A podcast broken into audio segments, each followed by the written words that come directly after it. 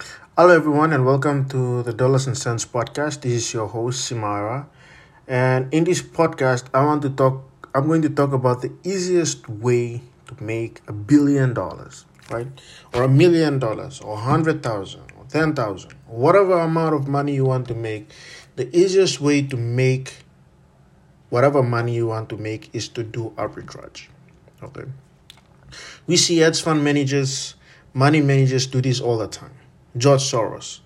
George Soros borrowed ten billion dollars. He's the one who is, um, is the famous macro hedge fund manager. And if you don't know what an hedge fund is, it's it's just like a um, a pension fund or a four hundred one k fund, but these money managers, um, pension funds and four hundred oh one ks, mutual funds are limited. They cannot um, short sell a stock, right? They cannot buy certain securities. They cannot um, perform certain uh, investing techniques and strategies. They are limited to just buy a certain security, such as a stock of a company or a share of a company, and hold it for the long term. These hedge fund managers are flexible. They can they can you know go long they can have long positions, short positions, and what I mean is they can buy a share of a company, or they can borrow money and sell the uh, borrow those shares and sell them off, and then later off, if the share price goes down or goes up, they have to pay it again. They have to buy the shares again and return it to the owners. So that is called short selling. More on that later. But my point is that hedge fund managers are flexible, and George, For- George Soros was one of them. And he's the guy responsible. They say he broke the Bank of England because he made a bet against uh, the British pound, and that time it was the European mechanism, the the euro dollar, all the European um, currencies were linked to each other, and so what happened in one currency um, affected another currency, and Great Britain.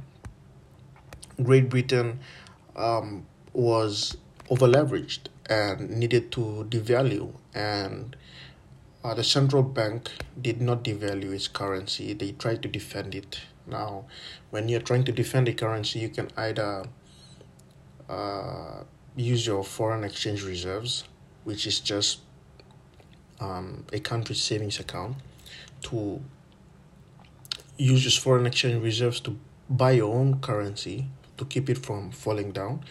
Or you could um, so there are i think two ways to defend one's currency. You can um, increase interest rates right? But both of these methods are ineffective if you have like if your currency is and if your debt is denominated in a foreign currency um, those two methods are ineffective. The best way is to let it devalue. And then once it's devalue um, also your exports become cheaper and everything your economy um, recovers once your currency devalues.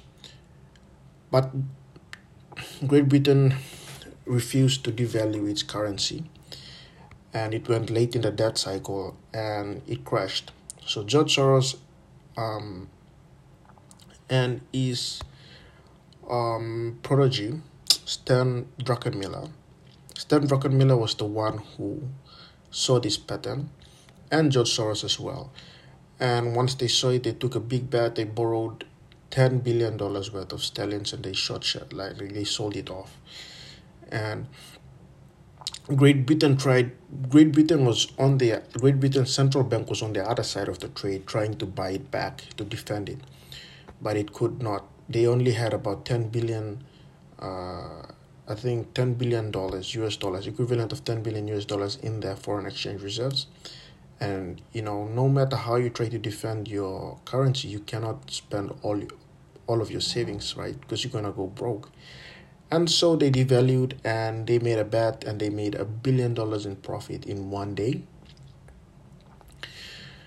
That is how they say that that is why they say George Soros broke the Bank of England. Okay, after that, straight after they made a billion dollar profit, Stan Druckenmiller, because now the currency is devalued, stocks become cheaper, all the assets become cheap. So after it, it made a billion dollar profit, it took that money and it borrowed some more money, leverage, they call it leverage because hedge funds are known for leveraging and short selling.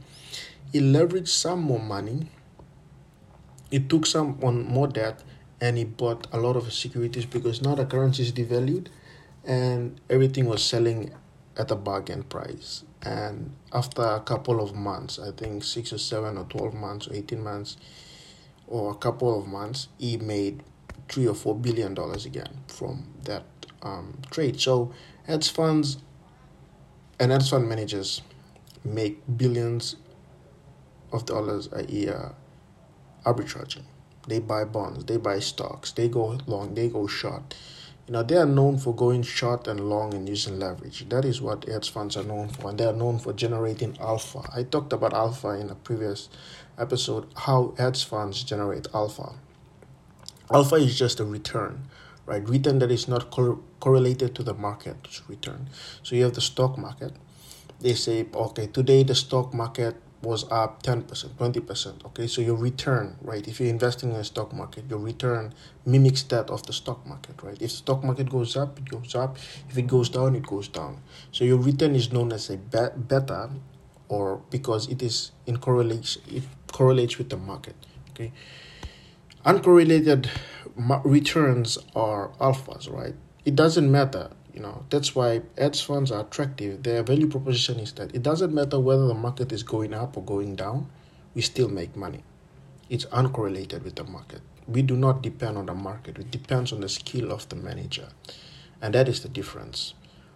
Um, yeah with that i want to thank you all for listening and see you all in the next um, um, episode. So that is before sorry before we end that is the fastest way to make any amount of money you want to make arbitrage right? You can buy things flip them on ebay. You can um, you know you can look for these opportunities these alpha opportunities and um, make your, your money in them. So that's one of like i think that's the fastest way anyone can make money. And mind you these hedge funds managers make billions a year like not in income in income a year.